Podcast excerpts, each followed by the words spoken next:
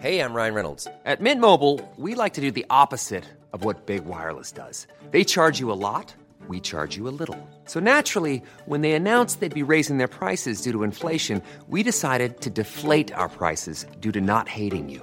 That's right. We're cutting the price of Mint Unlimited from $30 a month to just $15 a month. Give it a try at mintmobile.com slash switch. $45 upfront for three months plus taxes and fees. Promo rate for new customers for limited time. Unlimited more than 40 gigabytes per month. Slows. Full terms at mintmobile.com. When you're ready to pop the question, the last thing you want to do is second guess the ring. At Bluenile.com, you can design a one-of-a-kind ring with the ease and convenience of shopping online. Choose your diamond and setting. When you find the one, you'll get it delivered right to your door. Go to Bluenile.com and use promo code LISTEN to get $50 off your purchase of $500 or more. That's code LISTEN at Bluenile.com for $50 off your purchase. Bluenile.com code LISTEN.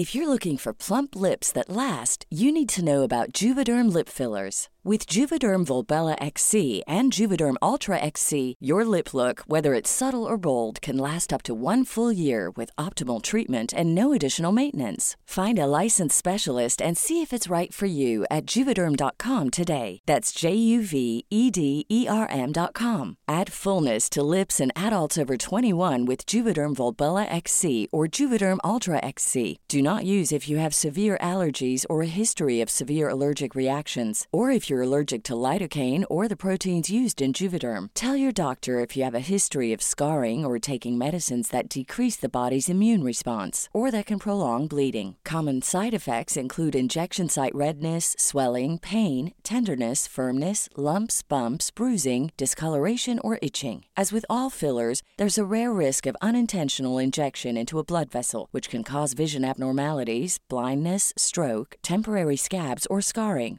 For full important safety information, visit juvederm.com. Come through, Queen. I wanna see ya. Come through, Queen.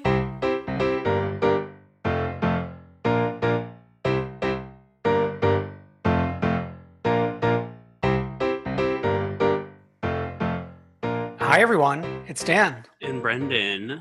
and this is Come Through Queen. Like a mint in my mouth. I can be a bit fresh. Hey, Brendan. Hello, hello, hello. So, we should probably off the bat uh, mention something that we've already mentioned on some social platforms already that this earlier this week we were a guest on the podcast Problematical. hmm It was so fun. We got to talk about all our problematic faves in the Bravo cinematic universe, who deserves to be canceled or not. And it's particularly interesting on my part because, you know, I'm the one who edits this podcast that we do together. So Mhm. I get to take out any anything that I regret saying. But when you're a guest, you're really just like handing it over to to the ether, you know? was there something that you said that you didn't want to say? No, but just like like I I mean I for instance I talked about how like Joey Gorga is one of my problematic faves on the show in terms of like we know he's a misogynist. We know he's like stuck in the old ways. But at the mm-hmm. same time kind of like him, you know? Yeah, I think like the point of like the conversation was pretty much like obviously we're watching all these imperfect people when we watch all these shows. Yeah. And then like another point that we always talk about as well is like we're not really ever rooting for these people or like Yeah. want to be friends with these people. Yeah. We have the we have our moments with these people, but like they're all problematic. Yeah. Yeah. So But search for the podcast. It's on all different podcast platforms and tune into us. yeah, and we want to thank Brittany and Jez for having us on.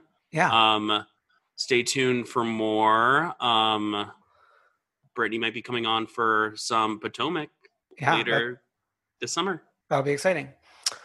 Okay. So we have some news to jump into. It seems like the state of Villa Blanca is up in the air. We kind of have some conflicting reports. Okay. So why don't I give us the take from Ms. Tamara Tattles? Sure. And for those people who don't know, like maybe didn't watch early Beverly Hills, Villa Blanca is one of Lisa Vanderpump's restaurants. Yeah. In Vanderpump Rules, they've been like filming scenes there more recently, I would say. Mm-hmm. Yeah. So Tamara says, Today I received some information that Villa Blanca is up for sublease. The owners have been trying to get out from under Villa Blanca for years. Back in 2014, after Lisa Vanderpump and Ken Todd had a major financial blow after losing yet another lawsuit against sexual discrimination, it seems as though Villa Blanca has closed. Now it appears that Villa Blanca is basically bankrupt. So I reached out to one of my Beverly Hills spies who just happened to be in the neighborhood. According to my spy, the windows are all painted over with white paint so you can't see in. Also, there are handwritten signs all over the windows that uses quote unquote refurb and renovating interchangeably. But my Tamara Tattle spy asked a few questions from other business owners in the area. The spy was told that despite the other commercial tenants and the Vanderpump slash Todd's getting rent concessions due to the coronavirus, Lisa and Todd have called it quits. One business owner, one uh, nearby, suggested that LVP could no longer afford the rent after quitting uh, the Real Housewives of Beverly Hills. Also, one neighbor referred to Ken Todd having more debt than he could carry. Also, if Rules gets canned, the alleged debts that the Beverly Hills streets are saying this couple has could prove to be devastating. Okay, before we jump into the Sun's uh, take on all of this, this feels like a lot of fan fiction. right. Also, like the term sexual discrimination. Does Yeah. that mean like sexual assault? What does that mean? Like that lawsuit? Um, or is it just like discrimination ba- on based the on gender? Yeah. Do you think so, or do you think it's like a typo for sexual assault? Because didn't we hear like sexual assault just uh, allegations for other restaurants around this Uh, universe? Uh, on the website, Tamara has all, like a, a lot of the story linked out to past articles on her page, Mhm. so you can probably like check to find out more info there. okay, To me, this kind of just seemed like a lot of conjecture in terms of we're asking nearby owners what they think, like what they wouldn't know the status of like the landlord tenant relationship between Lisa and Ken and whoever owns the building. but they might. People talk. How are you going to believe gossip if you don't want to gossip? Okay, why don't you tell us what the Sun said, which actually they reported on this last month. So this had already kind of Okay. been in the news.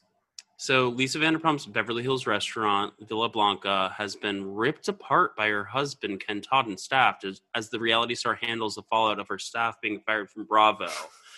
It was alleged the restaurant could be closing amid the ongoing crisis. However, sources have told The Sun that Lisa has chosen instead to take this time to, quote, do a deep cleaning and minor refurbishments.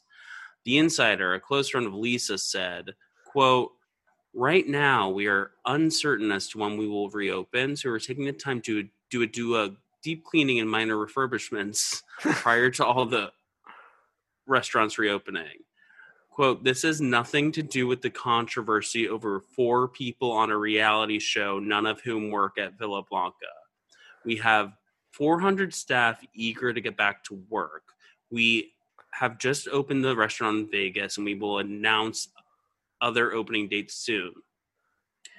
The team had a removal van at the ready where they stacked chairs and tables, as well as foliage and fireplace sounds. Surrounds. I don't even know what that means. uh, I am curious as to this like removal of all the interior items from Villa Blanca.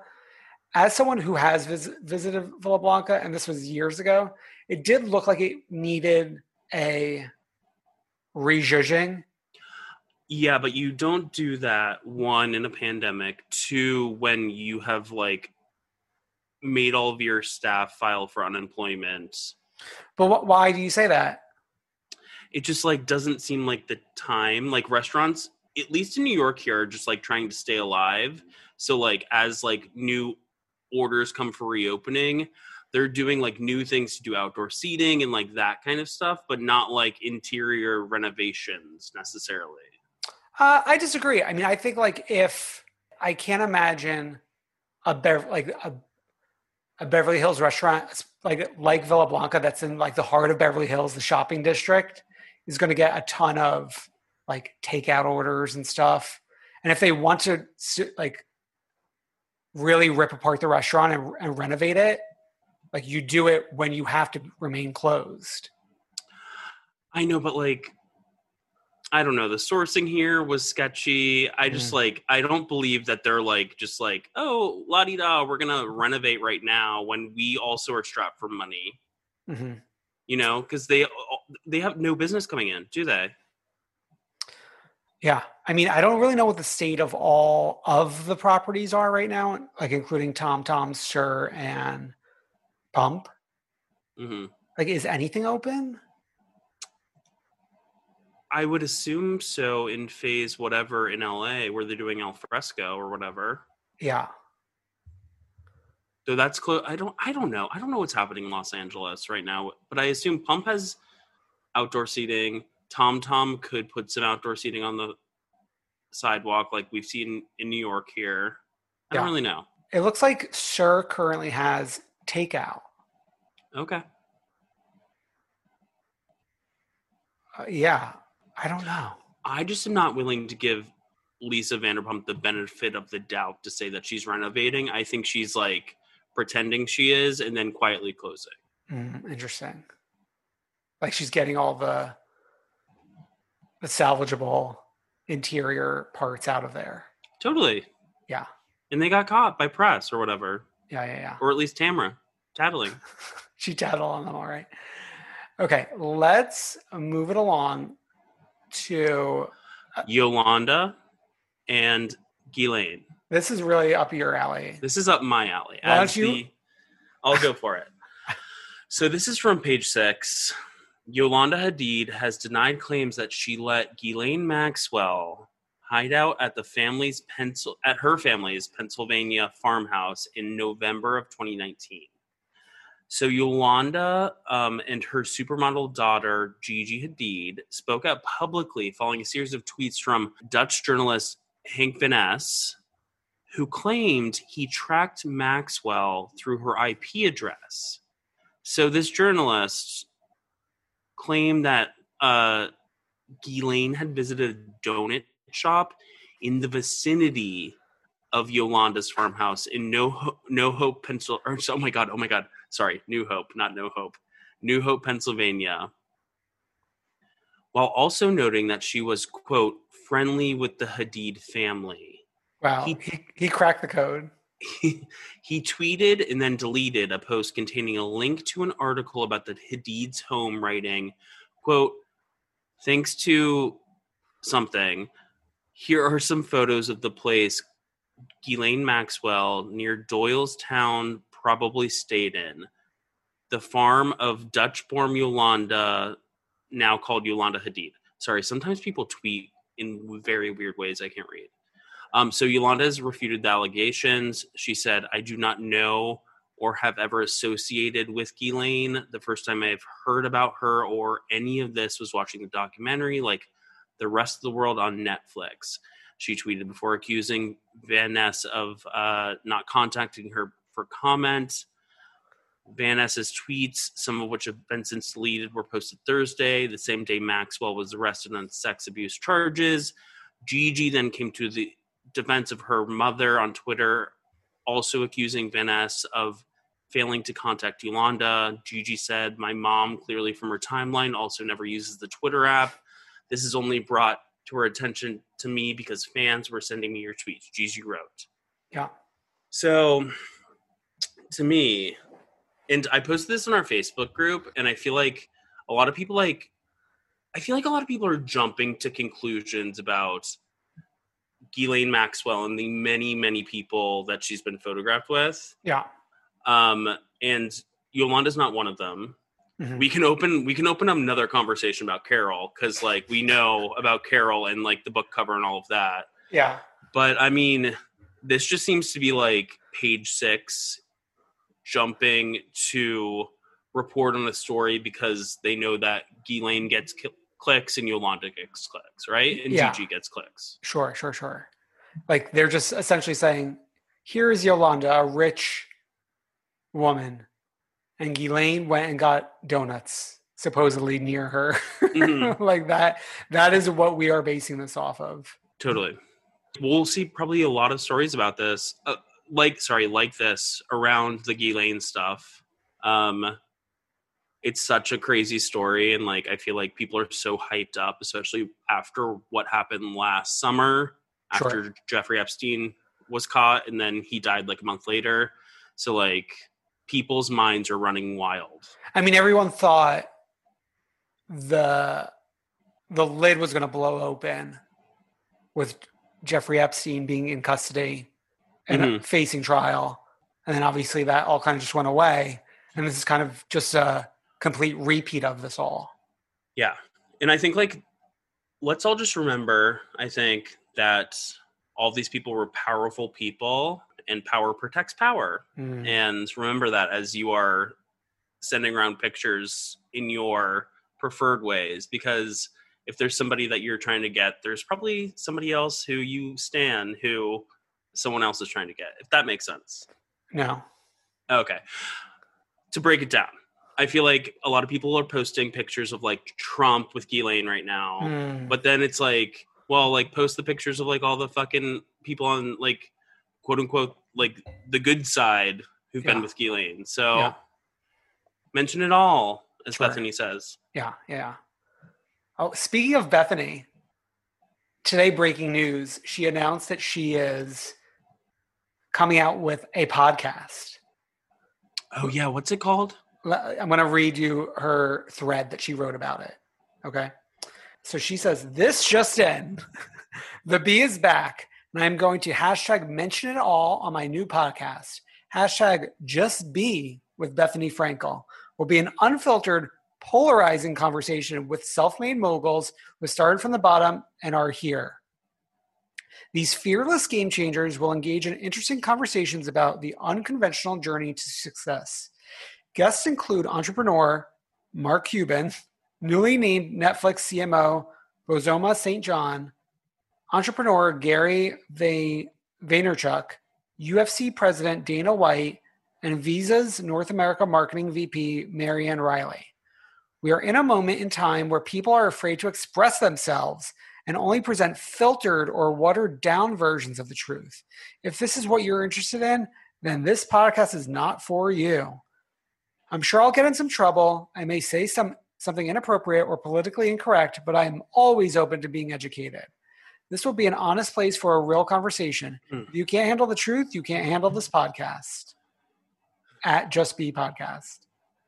This feels like the podcast we don't need right now. Oh my god. You know what I mean? In It's what like- way? do you want to come hear a bunch of rich people talk and like be politically incorrect and like Sure. ah, make mistakes that you can correct like yeah. Yeah. it's what I'm I am like this is going to be the first time we're really hearing from Bethenny outside of her social media channels since leaving uh, Housewives. We were Mhm. expecting to hear from her really in terms of like all those new shows that she was producing and going to be a part of, but it seems like that is going to be on hold for some extent. totally So everyone is just trying to pick up a mic and copy us these days, you know. hmm has katie maloney's podcast come out yet I checked last week and it still had not weeks after her trailer dropped for it. sad So I'm I'm curious to see what's going on there. okay can you lead us on like the most interesting story that we have this week which it's a continuation from last week with the manzo story but it only got more interesting this week in a big way in my opinion Yeah. It's mostly because of the fact of two people speaking out on this. One Mhm. person who we expect, Kim D, who will talk about any New Jersey related gossip story. I know, but her insights are always great. Yeah. But then also Albert Sr., who we never hear from. And like, why is he speaking now? Like, well, it's his brother. I know, but like, wouldn't you at this time? I'm not a lawyer, yeah. But like, wouldn't you at this time be like, don't talk yet? Oh, for sure. Yeah. Yeah. I'm kind of surprised this hasn't been more of a story. what kind of outlets do you think would have spoken out against this? Is because this feels like kind of local news to me. Hmm. and I'm sure the local like New Jersey press has been speaking on it, like as far as like broadcast and that kind of stuff. I don't see like national national press picking it up, right? I mean, I could see the Today Show talking about it, but actually, now that I've become a Today Show watcher in the morning Mm-hmm. for about like, we watch it for around a little over an hour, they truly talk about nothing. It's truly a show about nothing. Hmm. Like, they, they will tee up what's coming a half hour later for like 20 minutes. It's about today. Yeah. And then they're just kind of joking, semi flirting with each other. Yeah, this seems like a view story if the Mm. view wasn't virtual right now. Okay. Yeah. Yeah. Like a View Friday story, maybe. Yeah, or like they they've like talked they talk a lot about a lot about a lot of Bravo stuff because the producers and then like Megan Yeah. So they would do this, but I think it would be such a difficult story to do. It's Mhm. so intricate and detailed. It's like hard to do virtually. Sure. But we will manage to do it virtually right now. Yeah. So this is what Albert has to say. He says, I grew up with Dina. I knew her since she was seven. We don't want a hair on her head harmed. She is still my sister in law. She always will be. that statement, I would just want to stop you there, sounds mafia. We don't want a hair on her head harmed. Like, Yeah, not a single hair. Okay. My father was no gangster. He was a wonderful, hardworking man. He was never accused of anything else pertaining to being a gangster. The shame of it is that our family were the victims of a murder which was never solved, and it was spun as a mob hit. Uh, with regards to his brother, uh, he says his brother Tommy isn't guilty of anything but hard work as well. Uh, he says, I believe my brother is innocent. My father was too. It's awful what happened to Dina's husband. We just have to hope that whoever really did this is found and goes to jail. Albert added that Tommy is out on bail and back at his side running the Brownstone, the restaurant and catering hall in Paterson that the brothers run. It was Dina who decided she wanted them to split, Albert said. It was never Tommy. Tommy wanted her. He wanted them to stay together. there's no compassion here. I just don't see what he's accomplishing by doing this. Like, the first thing I would do if this was me and I was Albert, I would just be like so apologetic Mhm. about my sister in law. Yeah, yeah. Like, I hope she's all right. I hope her family's all right. I hope Lexi's all right. Like, Mm. I'm sure it's traumatizing for everyone. Like, we should try to get through this. I would have like made a phone call or at least said I made a phone call. Like, come on. Yeah. Gives us nothing. It's like, you know that meme, like, go on, girl, give us nothing. yeah, I just don't see what talking about the int- intricacies of their past relationship does to help this either. Mm-hmm. Yeah. Okay. Now let's get to the the juicy part. Kim D. Kim D. Kim D has uh, an insight on Dina and Tommy's relationship. She said there is a reason Dina's decided to leave her husband. The divorce is not on Dina, it's all on Tommy. Dina was madly in love with him, and she sat home every night waiting for him. She was a good wife. He was off at the brownstone doing his thing, if you catch what I'm saying. Tommy Mhm. Manzo allegedly did his thing with so many women that Dina once confronted one of them who told her to take it up with your husband, Kim D said. So, what happened to make Tommy go after Dina's new guy, as the feds believe? Kim speculates. Here's the thing Tommy's actually not a bad guy. He's mild mannered, very lovely to the people at the Brownstone. I think it was a man thing. They want what they can't have.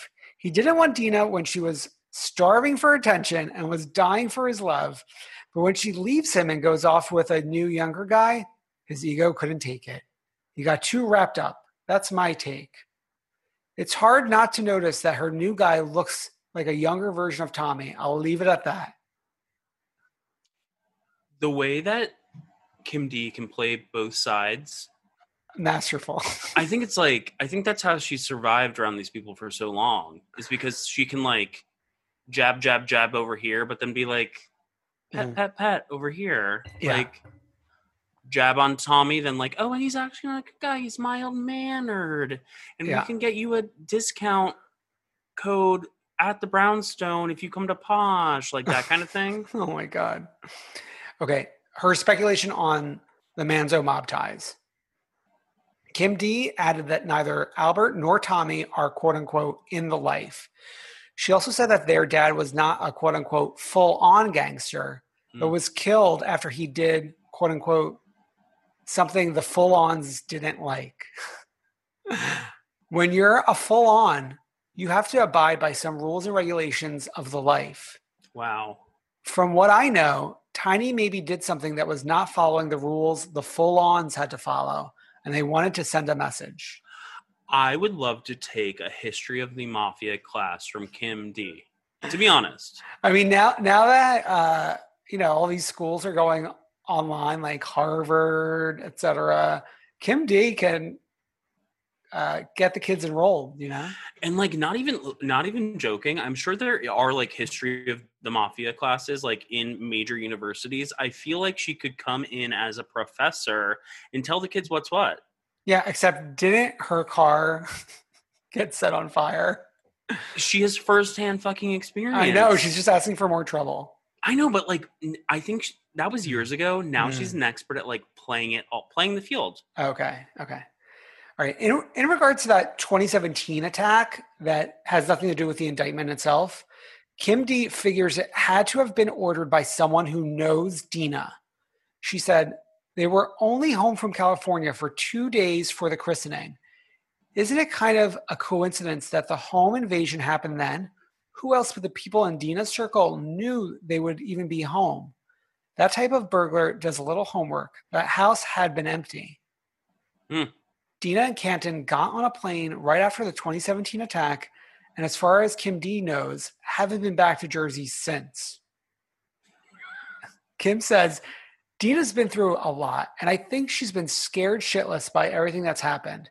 You know what? She was a girl looking for love, and she finally found it. Tommy didn't want her until she was gone. It's his loss. She came out ahead. Wow. Wow. Um, I had a shower thought today. I think I love a shower thought. about Dolores and all of this. Ooh. So we know that Dolores used to be close with, or she's still close with Caroline, still Yeah. close with Teresa. Does not follow Dina Huh. on Instagram. So oh. what's up with that?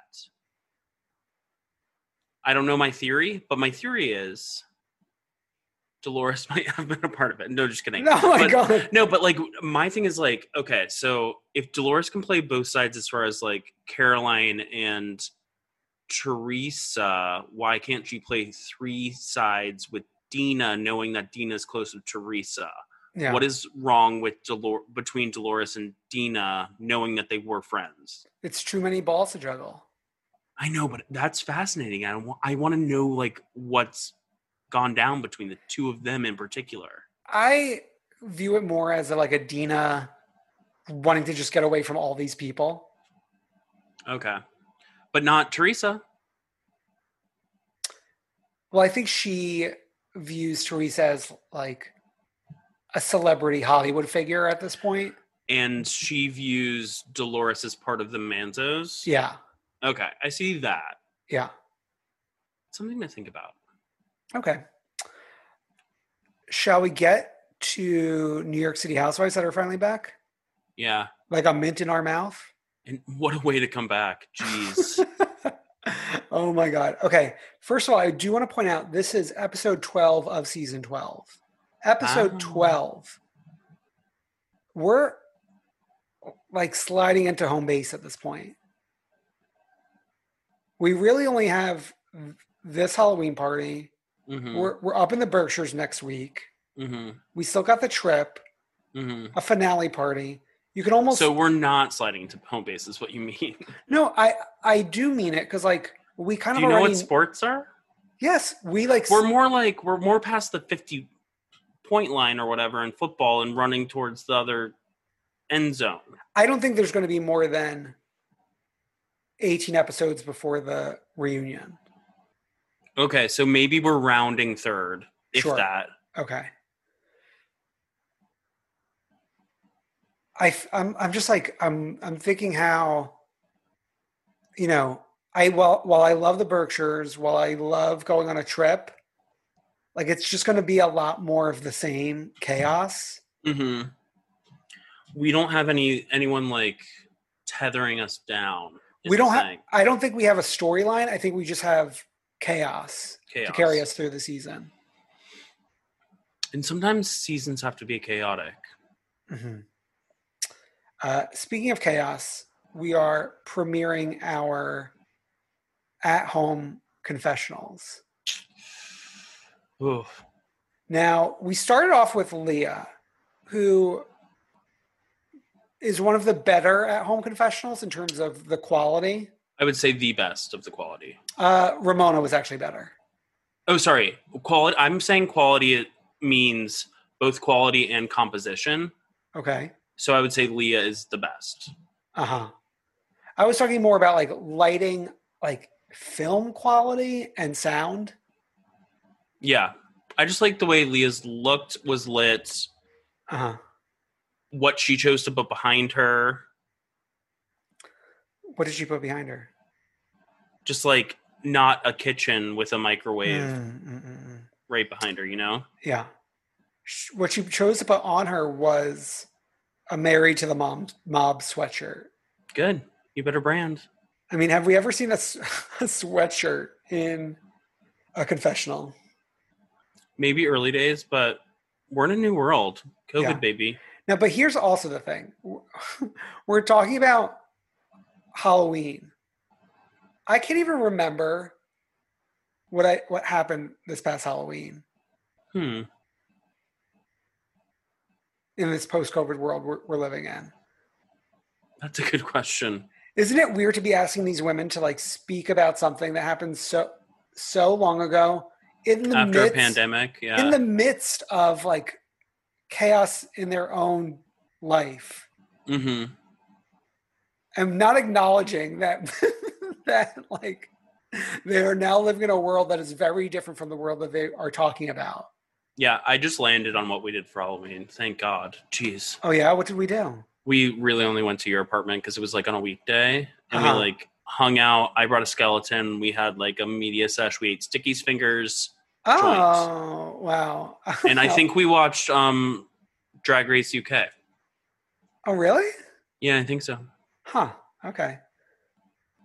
Uh, yeah. So it's just so weird. It's really pulling back the curtain in a lot of ways. hmm These confessionals. Lu- Luann is in in her echo chamber. Hers is the worst of the worst, I think. it's like there's a portrait of herself behind her.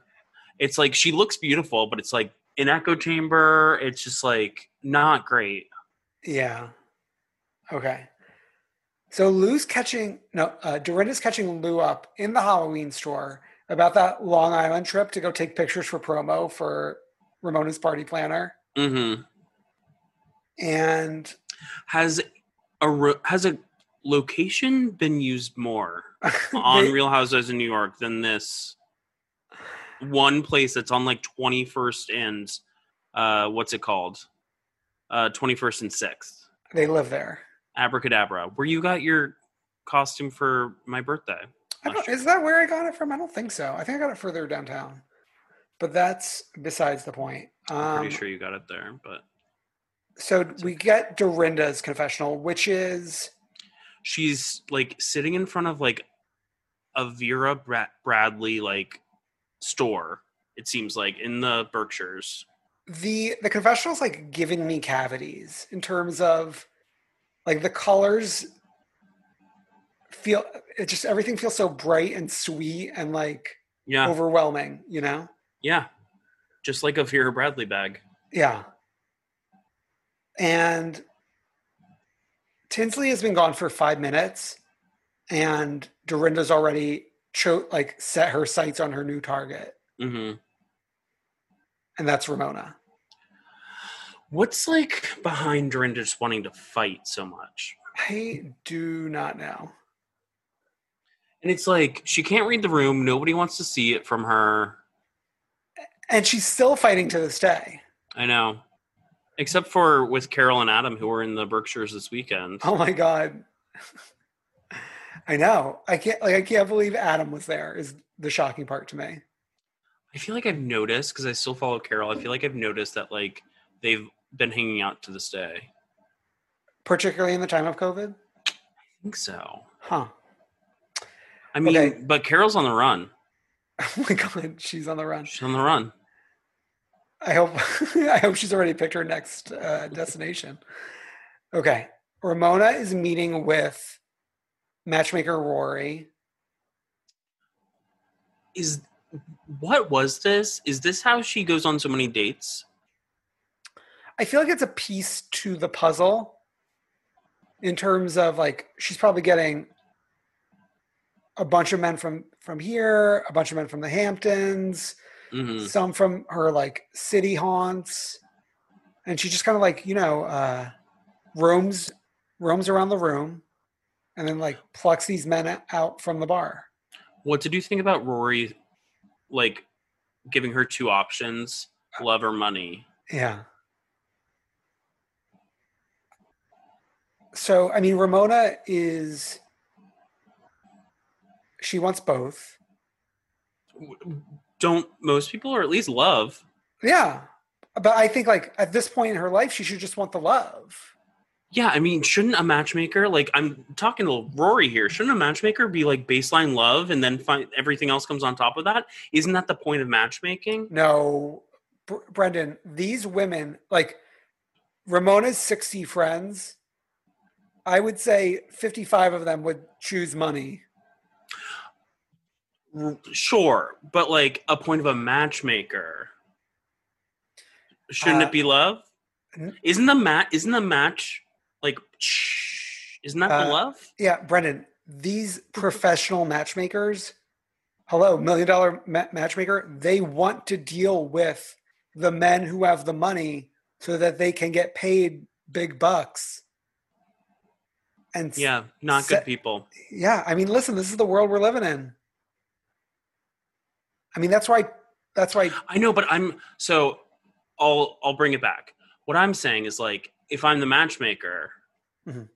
I don't like put that. I don't put that question out. If I'm trying to be successful, I say, yes, it will be love. But then, what do you want on top of that? Hello. uh, well, I think she's she's actually being realistic and you are not being realistic. I don't know. I disagree. Okay. But Ramona wants both, but I think we both agree she should just go for the love because she's got enough money, right? Well, no, pe- rich people always want more. That's Mhm. like capitalism. Hmm. Uh, I wish she would want more from her confessional setup. Like it looks like she's sitting on the floor. She is. She might on- be. I think she is sitting on the floor. Yeah, because if I know the setup of that particular apartment, which we've seen a lot of during Yeah. this quarantine, even though they've moved since, Yeah. I think like the computer might be on the coffee table and Ramona might be on the floor. Huh. they really like couldn't figure this one out, could they? Now, I mean, I've said it before. The camp getaway confessionals looked better. I mean, even Luann and Dorinda, no, Luann and Sonja on their computers reacting to Beverly Hills looked better than this. Yeah. And Atlanta on their computers and the reunion looked better. And Vanderpump Rules on their computers looked better. And you've been You know what- getting, yeah, I know the difference. Oh What? my god. It's the production company, obviously. Yeah. Because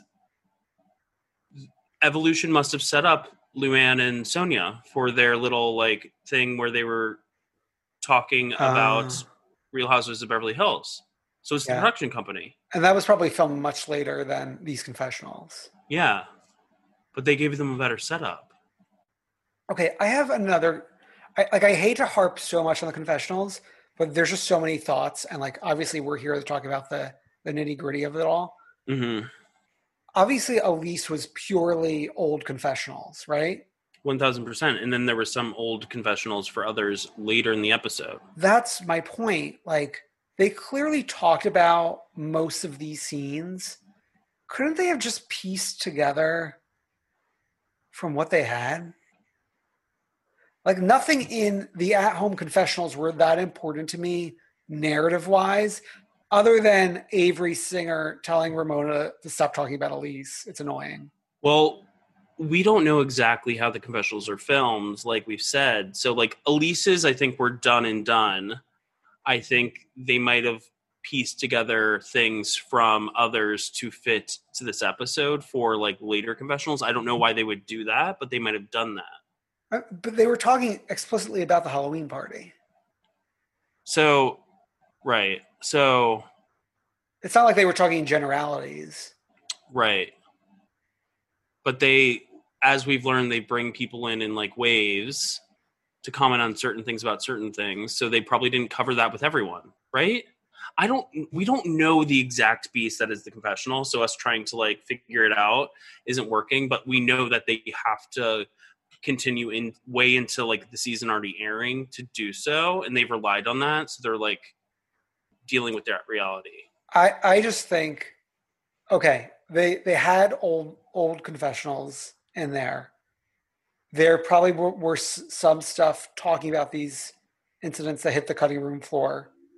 So either pad it with some of that stuff, or like let let the art just speak for itself. Like Well, no, but like the art is the storytelling of the confessionals. Like that's part of the storytelling. So like But don't you? you can't you- just like Weren't you taken out of it by this? no. I was like, this is like we're in a new normal for this show. It's interesting.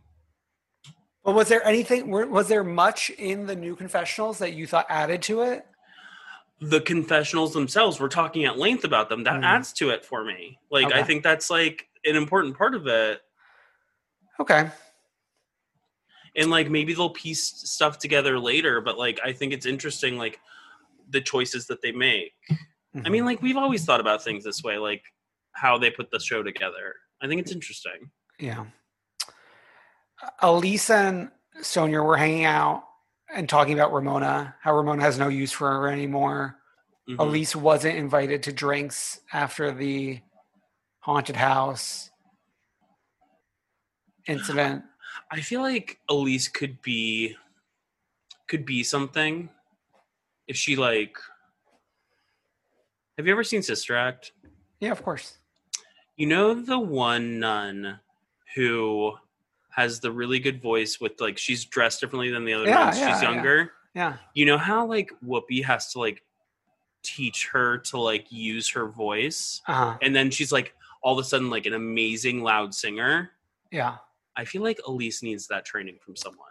I, I I think that, and I also think, I think we're so chaotic right now, and she is seemingly, despite like her not great history in the real world, is seemingly like a more normal person than, than these other women are.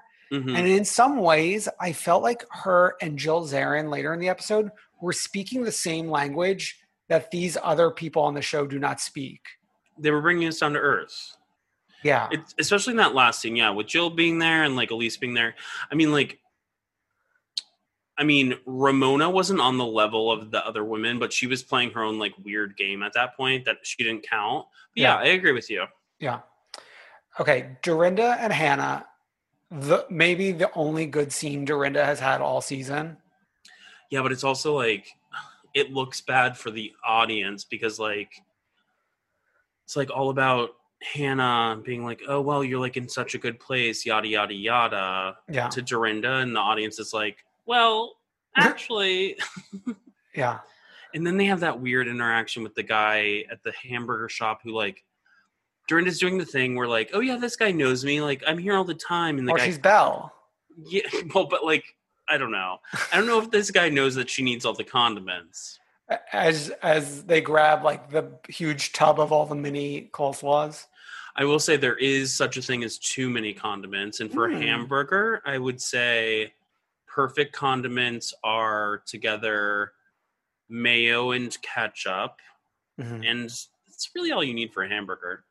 Yeah, I've I've I've been turned on to sriracha and mayo, which is like a hop skipping away from Similar. Yeah, yeah. I like so I'm a I love hot sauce. I've never gotten a taste for sriracha really, and I think that's on me. Mhm, But I bet I, think would so. like sriracha mayo t- combo.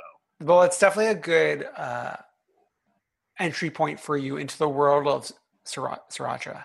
Yeah, I tend to go for like if I'm going hot sauce, I'm going for Valentina's my favorite.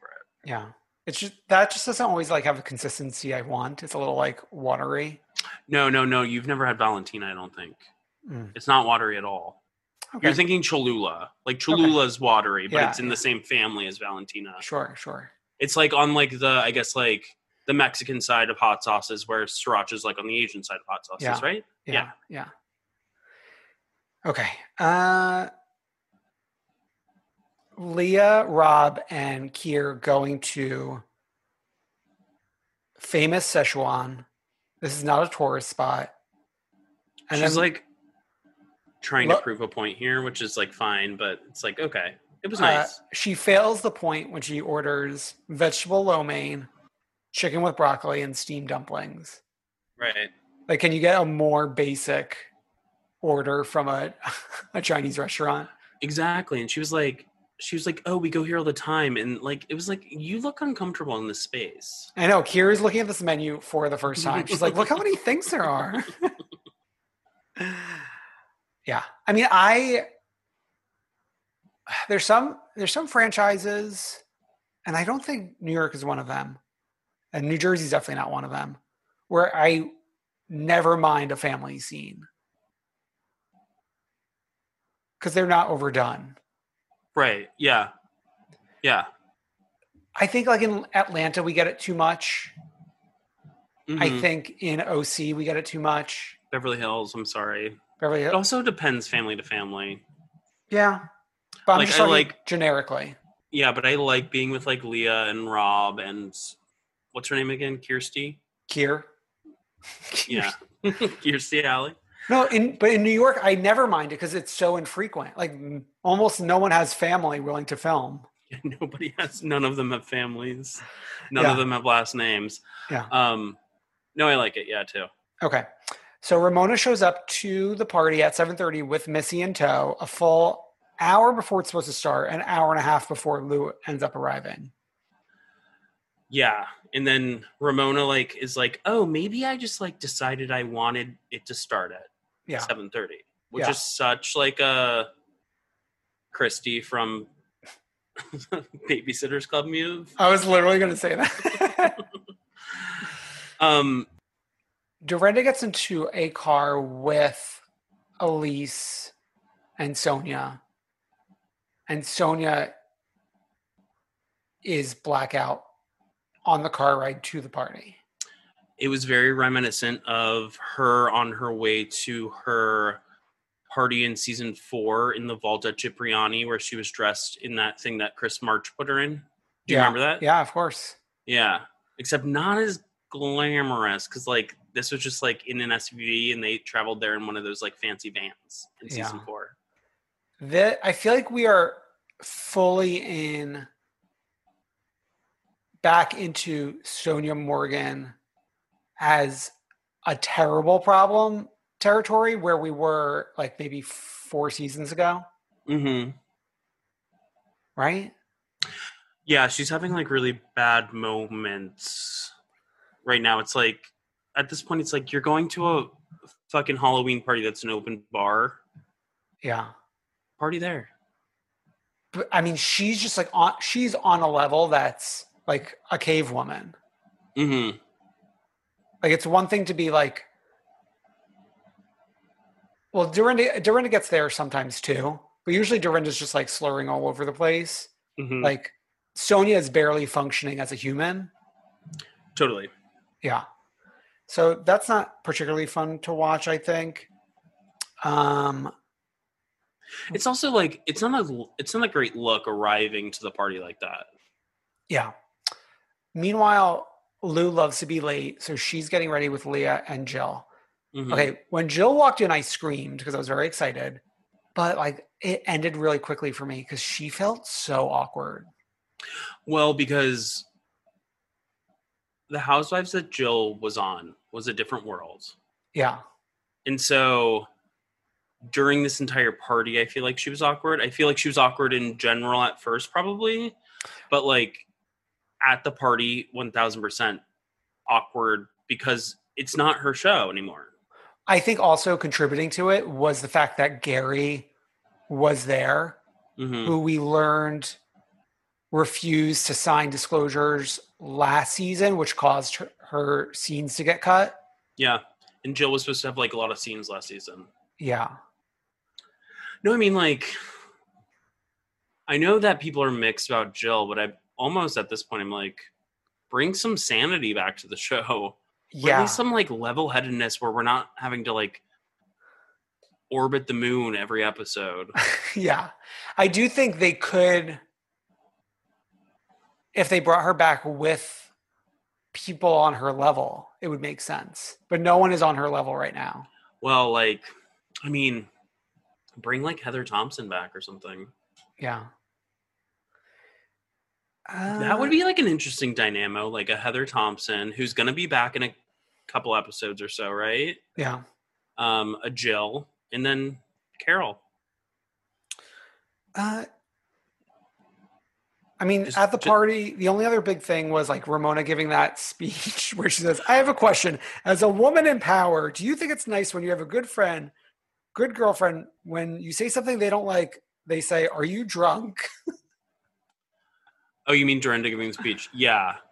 Also, there were a lot of antics, I feel like, at this party that were like not great. Yeah. Like, even like Ramona greeting that guy who's been around Sonja Circles, who's the photographer, and Uh-huh. like, like laughing at his like belly. And Oh he was God. like, he was like, she was like, oh, is this fake? And he was like, no, I'm just like in a relationship. And that's not great. Um, I did. So Leah was getting out of control a little bit, but yeah, I she was. did like that she was like parading around Rob and It was offering. It was interesting because like the the preview clips made it seem like she was like on Sonja's level, but it seemed to be mostly acting.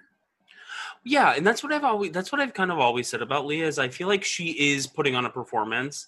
Like her, her interacting with like the props, I think it's funny to a level. Yeah.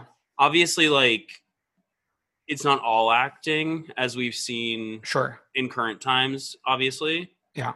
Um, but I did like her bit, like trying to sell Sony off to her ex. That was fun. Um, there were a lot of props. Uh, I, I, it's like it makes me not like Halloween as much as I like Halloween. This episode, This episode confirms my disdain for Halloween. disdain. Yeah. It's just like so much effort for for like Well, I don't like dressing up. I just like like the spookiness in the air because it makes me feel yeah. comfortable for once in my life. Uh, on a related note, Leah did post on her Instagram last week or like a, two, maybe even like a week and a half ago at this point that sh- like sh- her 90 day sober chip. Mm-hmm. So that's interesting. Yeah.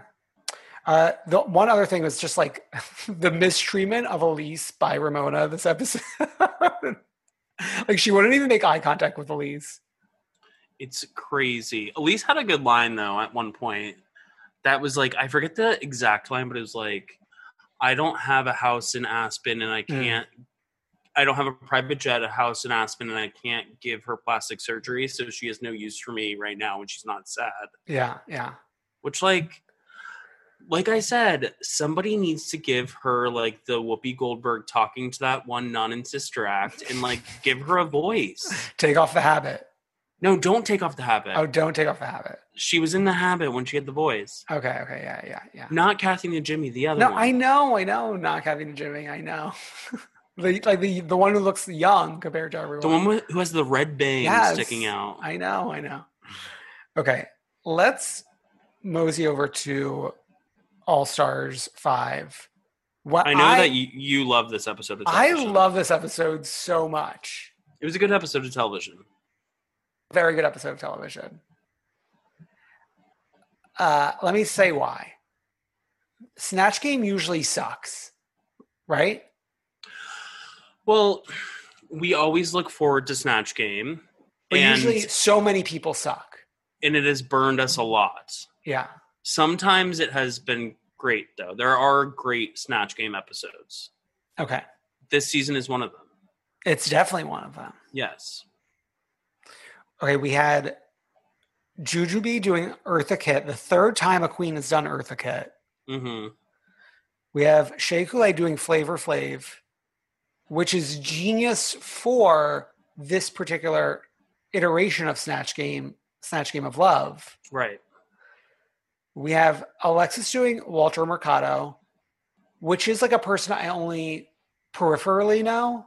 Like Mhm. recognize the face, recognize the name, not much outside of that. Although I do want to point out, apparently there's going to be a Netflix documentary premiering July 8th on Walter Mercado. We have Blair St. Clair doing Ellen. We have Cracker doing Lady Gaga, specifically the Star is Born promo circuit, Lady Gaga. Yeah. And the look Yeah. was specifically from the Golden Globes. Yeah. year. So those are our. Oh, I forgot. India Ferrah was doing Jeffree Star, which is particularly interesting. I cannot believe you forgot India Ferrah, your fave. I know. Well, I'm trying to like hide her her failings. No, but I thought like the timing of India doing Jeffree Star Right. while Jeffree Star is having his like reckoning moment right now. Mm-hmm. And so many of the drag queens on the show have had various ties to him throughout the years. Right. Jeffree Star has bit like had booths at DragCon for years. I mean, not only that. I mean, like Jeffree Star is like the most powerful or richest, most powerful like beauty influencer on YouTube, and then like Jeffree Star has always been problematic. So like any of these queens who've worked with Jeffree Star, like yeah, should look at themselves because I remember videos from years and years and years ago of Jeffree Star saying the N word on camera and like shit like that. wow, So finally, like he's having his reckoning, but it's like interesting timing timed with the Snatch Game episode where India Fair is playing Jeffree Star. in a loving manner. Right. Yeah, let's get the let's get the India Fair out the way. Obviously, the worst snatch game performance this week. Yeah, I mean, like the look was right, the look was down, but like India Fair is not a performer in this way. Yeah, she she like cannot have funny responses in a conversation. Yeah, Like she's just not funny. right. So there was really no hope. Uh, there's no character she could have done. I think. Would you have said that like last week? And like if if like last week, and if you could have like thought of like someone she could have done as someone who was like standing. I can't think of anyone she could do. Like what is Also, she? I wouldn't I wouldn't say that like she did Jeffree Star in a loving way. I mean, she spoke about him. Go back and watch the tapes. Like she spoke about Right. him like I think she spoke. I Like, think oh, she she's spoke. funny. Like she was, she was like, oh, he's so funny. He has like all these funny sayings. Like that, that and I'm like, what are you even talking about? I bet you she wanted to get like a Jeffree Star like Collab. collab palette or whatever people do. Yeah, yeah, yeah. Okay, so that was the clear worst. Uh, to me, the next level were Blair as Ellen and Cracker as Gaga. I think here's the thing with Cracker. I think if it was an assignment for making someone that we know laugh and not making Ru laugh, we would have laughed more because the jokes were very like niche. A Star is Born, you have to get the reference thing. It was like there could be a hundred people in the room reference. It was like the nose thing. It was very Yeah. specific to the media rollout of A Star is Born that I feel like people around us joked about a lot. So it was it would have been funny, but like the the task at hand is to make Ru laugh. Okay, I I I agree that the task at hand is to make Ru laugh. I think Cracker's fault was she had all those jokes in her head going into this Mm-hmm. and used them in places where they weren't where it didn't make sense. Right. And like which was interesting because leading up to it she was talking about how regular snatch game is harder because like sh- like Ru will say like Michelle Michelle Visage is so stinky. She smells like and then you got to like think the character would say. You Mhm. know going into this it's all going to be about like love and like pick me blah blah blah. So this is a little easier in a way to prepare yourself but then like I, I think she over prepared herself Yeah, and I mean like she only stuck to one era of Gaga it seemed. And like with this Snatch Game of Love, I mean Gaga's not a great character for Snatch Game, but like with this Snatch Game of Love there's more there's more you could do. Like like there's like some disco stick jokes I feel like were left on the table, you know? which I think would have been stupid, but like Ru probably would have liked. Exactly. Yeah. Yeah. And then, Bl- I mean, but the, the thing with both Blair and Cracker is the looks were great. Right. And I feel like Blair started out funnier a little bit. Like she got a laugh at least.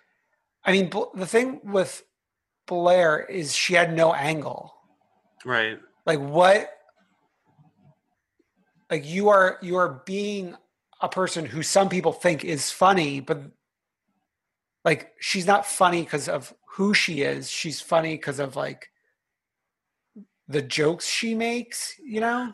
Right. And like I feel like speaking of like the Jeffree Star about it, I feel like right now, if someone was to do Ellen, it would be a very different Ellen. Yeah. If if they were doing Mean Ellen, that would be so much fun. Yeah. So like in but I mean everyone knew about it then, but nobody talked about it then. Yeah, people were afraid to. Yeah. Yeah. Okay. And then we have the upper echelon of And the upper echelon was truly an upper echelon. Like yeah. three amazing performances. You got to remember though how much Ru loved Alexis Mateo's Alicia Keys Right. and how iconic that was. Yeah. And I will say, like, I feel like Alexis was kind of alone in her room because she Yeah. didn't have anyone else to. She was between two like people who were flopping, Yeah. so she had to do a lot of work. Yeah. Whereas Juju Jujubee and Shea got to play off each other a lot, Yes. but were both brilliant as well. So it's like it's interesting. Yeah. It's it's actually surprising to me that Shea won based on Ru's input because Ru was losing it over both Alexis and Jujubee. Yeah. Yeah. I don't usually laugh during Snatch Game. Yeah. Um, but I laughed out loud at Jujubee's thermostat joke. Yeah, for sure. I Because it was so unexpected. Yeah, yeah. But Shea did nail Flavor Flav to an extent that I did not think she was capable of. Yeah. Also, her using a direct line from Sasha Velour during that snatch game was incredible. What was that? I don't remember. she used the I forget what the prompt was, but she said gender's a construct. Tear it apart. Oh yeah, yeah, yeah, yeah, yeah. And then it was like she went on to reference Sasha later. Yeah, yeah. Yeah, I mean, it was just an iconic snatch game in my book. Yeah. Okay, so then we have the runways, which is prom queen looks. I think these were a little bit all over the place for me. Yeah.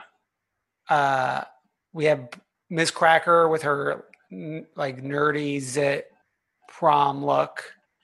I think we've seen like a lot of like the nerdy prom with the head piece thing in Yeah, before. So this was like a nice little different touch on it. yeah. Um I think it it worked. I liked no, it. I for I like. I think this was a good, good look for Cracker. And it looked like a prom dress also. Yeah. We had Alexis Mateo's Quinceanera prom. It was like a little elevated for prom for me. Yeah. I mean, it was just a little boring for me. Like, I mm, I don't know. Don't get me wrong. I think she looked like incredible, but it just was like it didn't read like the prom theme to me. oh yeah, it wasn't using the prompt. Like, I think that India had the same problem. Like, I am Morticia Addams at the prom. Like, if you got to go Yeah. that far for your explanation, like, I mean, Alexis did better than Morticia, but Yeah. I mean, this was, yeah, not a great look. I mean, it's a good look that India did, but nothing to do with what we're trying to discuss. yeah, because if you think about like, I think back to prom, and I think about like what the goth kids did at my prom, and it wasn't this. It was like, it was like a simple black dress that like went way out and like some like fucking Converse or something, not like whatever she was pulling off. Yeah. Yeah. So didn't love that. Blair St. Clair, I've loved Blair's looks this season. And this one was similarly like high concept, but I just didn't care that much about it. I liked this because it was high concept prom. Uh huh. It Yeah. actually was going on theme, right? Yeah. Yeah. Every part was there. Yeah. This is just not the type of drag I love to see from Blair, I think. Okay. Yeah. Which is like probably good for her to be like showing us something different, you know? hmm Jujubee, obviously amazing. That was like a great prom look for Juju. Yes, of, of, of- Juju can do no wrong in my book. I'm a blind super fan. I will always be. She's my favorite queen ever. Yeah. So this look was, and it's like, as somebody who's been a Juju fan forever, it's great to see that her looks are actually like elevated this year. Yeah. For, Well, like, she had a she had a few this season that I've not loved, and like this definitely goes in the love hmm uh, column. But Shea having just so many layers and references to her look Yeah, incredible, was iconic. I mean, it- incredible. it's hard to do a look that essentially one of the best drag queens to ever be in the show, Raja, has already done and killed and is one of her most iconic looks. hmm But to like do your own take on that with your own like personal references interwoven into it was amazing. Yeah. The one thing that like and this is like nitpicky where I don't need to be nitpicky because I think Shea did give a perfect look. I just like would have loved to see for some reason I wanted the like bodice of the dress for her to either be like the exact replica of like what she was wearing in this finale um of her season to like pull it all together Yeah. but I understand why it wasn't because that wasn't very prom. yeah, that's not promi, yeah. But yeah. like that would have been like cool to see because it would have been like the exact moment, her own Carrie moment, as she was referencing. Or it could have been like more flowers. Yeah, but I mean, like the look. I mean, like there's no critique to the look, but like it's like if you would have done something differently, what would you have done? Yeah. Yeah. Yeah. So were you surprised that Shea won? No, of course. How Yeah. could anybody ever be surprised that Shea Coulee is going to win anything? Well, I just think like to me it was up in the air going into it before the runway between the three best hmm snatch games. I thought it was going to be Shea or Jujubee. Yeah. And then I, at the end of that, I thought it was going to be Shea or Jujubee because I thought they had the best looks. Yeah. Um, but I'm not surprised that Shea won. But then once Shea described her look, she like sold the judges. Yeah, I mean, even when I like first saw it, it's like you know, like you Yeah. see the rose petals, you see the No, but I'm just, but I'm just talking about like how she talked about how like she had the fan meet and greets and they were being mean to her and like she Mhm. wanted to reclaim it and blah blah blah. Like you didn't, we didn't know all that part of it. right. Um, and then it's Ru. Well, one other thing about the judging, Ru was a psycho in a good way this episode. like she was like having the time of her life, hmm both in like during Snatch Game, like laughing so much, but then also just like playing with the judges, Well, she loves the acting bit that she does with like Jeffrey Bowyer-Chapman, which is really weird. I know. Um, who is on RuPaul's or he's on Drag Race Canada, which I've watched. It's good. Yeah, I need to tune into that. Yeah. Uh, but we learn everyone's in the bottom other than Shea. Which I hate. Oh, you hated it? I don't like that twist because Mm. it's for the rest of the season. But there's only one more episode, I think, that Really? it really matters. I just don't. It, I for set for like two other people to do so strongly on that episode, Yeah. and they weren't. They one of them ended up being in danger, but like it. It I don't like that kind of twist. yeah. I just think like most of the girls are going to respect like the game. Yeah, but like I don't know. To me, it takes me out of it a little bit. Hmm. Cause like we've had some shitty all star seasons Yeah. where sh- like shenanigans and shit happens, Sure. and like like I'm still burned from Manila. I think. Okay. Yeah. Yeah. But I mean, the like the discussion and the hijinks of Untucked, like, well, it, it wasn't even technically Untucked because like Untucked blends into this and then we have Yeah. more Untucked. It wasn't untucked because it happened mid episode because they were Yeah, deliberating. yeah, yeah. Yeah. I, I, but it's just like the Untucked conversation, like, you know, the backstage Yeah. Pre. And I mean, I enjoyed the drama of it. I enjoyed the drama of it, but for like the competition, I, don't like it. You know. oh, okay. But like, I will say, India Ferrah. Mm, I will give it to the earlier season queens like India Ferrah and um, Alexis for bringing the drama. yeah. Which they just like don't give a fuck. exactly and like later season queens all want to go on and have like really successful careers with their fans and like sell a lot of merch and yada yada yada. Yeah. These earlier season queens don't give a fuck and just want to win. Yeah. Yeah. And you have to support that. Yeah, you do. Okay. Uh Shea now is is has to do the winning lip sync. And I said to myself, man, oh man, if in after like this win in that runway look, hmm it's fucking Sasha Velour coming out, I would have done like a triple cartwheel. I know.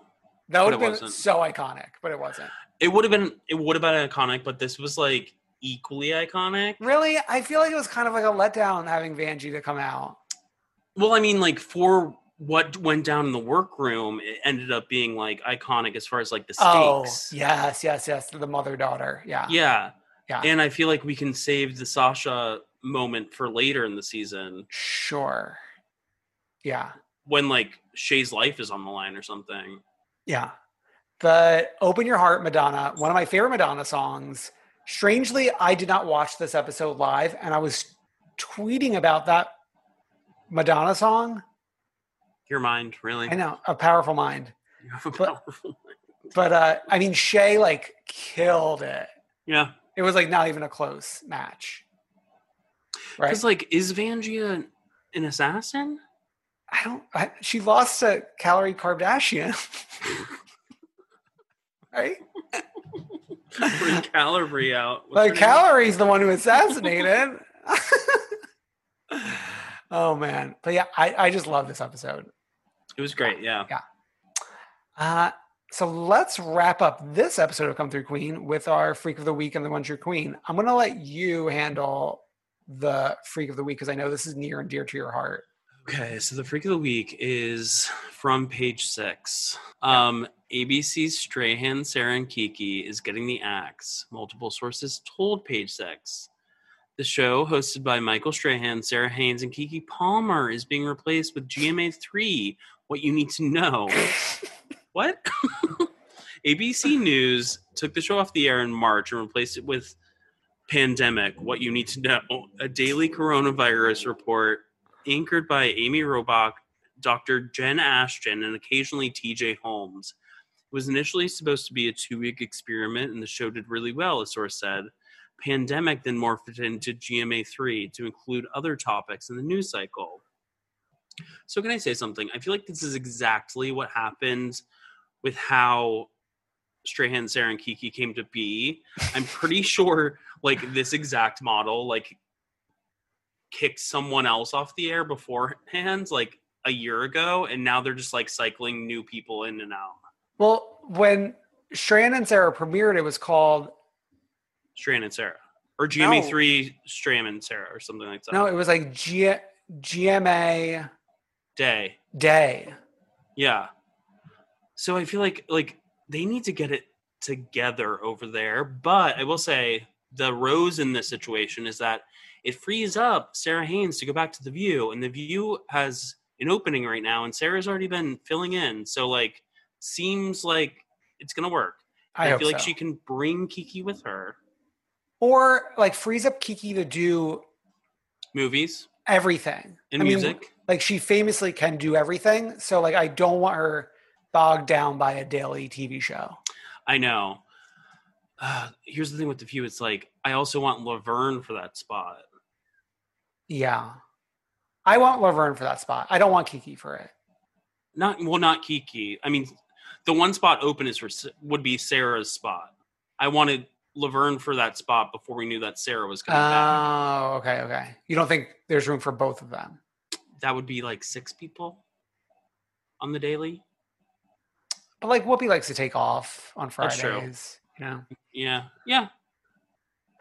Okay, who's our Rose? Our our, our one true queen, our Sasha Velour Rose, is Ms. Bronwyn Wyndham Burke. Uh, obviously, we've been like celebrating her being one of the few housewives to get this moment right to her to, to a degree. Mhm. Um, and she posted a photo of her wearing a uh, a pink uh, long sleeve shirt with like the trans pride flag, trans flag yeah, the trans flag across it. Yeah, across it uh, with hashtag Black Trans Lives Matter. And she wrote in her caption, "Be sure you put your feet in the right place, then stand firm." Shirt from at Black Queer Nation. Uh, yeah. So I mean, I don't. Think No, I mean, I put it in my Instagram story and I was like, wow, it's like really fucking surprising to see a real housewife like share this message without being like forced into it. yeah, It really does feel like Braunwyn's like doing the work to like learn right now. And Yeah. we love to see it. yeah, definitely love to see it. Uh, and we love to see you tuning in every week to come through Queen. Thanks for tuning in this week. Yes. Um, you can go follow us. Um, go check out our Facebook page at Come Through Queen on Facebook. Yep. You can follow Dan on Twitter at IDK IDK. You can follow me at Not Brendan. You can follow Come Through Queen at Come Through Queen. Yeah. Um, you can go listen to us on Problematica this week, a different podcast. yeah. Head over to Problematical. And Problematical. Yeah. and we'll see you again next week. Like, comment, subscribe, or share, retweet. Love us, love us, please. Receipt. Bye. Bye.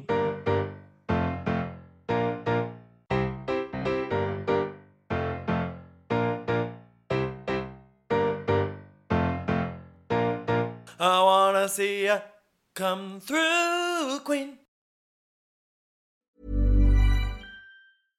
Imagine the softest sheets you've ever felt. Now imagine them getting even softer over time. That's what you'll feel with Boll and Branch's organic cotton sheets. In a recent customer survey, 96% replied that Boll and Branch sheets get softer with every wash. Start getting your best night's sleep in these sheets that get softer and softer for years to come. Try their sheets with a 30-night guarantee. Plus, get 15% off your first order at bollandbranch.com. Code BUTTERY. Exclusions apply. See site for details. Even when we're on a budget, we still deserve nice things. Quince is a place to scoop up stunning high-end goods for 50 to 80% less than similar brands. They have buttery soft cashmere sweaters starting at $50, luxurious Italian leather bags, and so much more. Plus, Quince only works with factories that use safe, ethical, and responsible manufacturing. Get the high-end goods you'll love without the high price tag with Quince. Go to quince.com slash style for free shipping and 365-day returns. Hey, it's Paige DeSorbo from Giggly Squad. High quality fashion without the price tag. Say hello to Quince.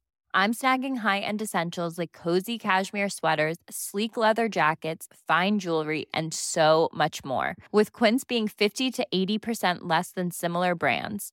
And they partner with factories that prioritize safe, ethical, and responsible manufacturing. I love that. Luxury quality within reach. Go to quince.com slash style to get free shipping and 365 day returns on your next order. Quince.com slash style.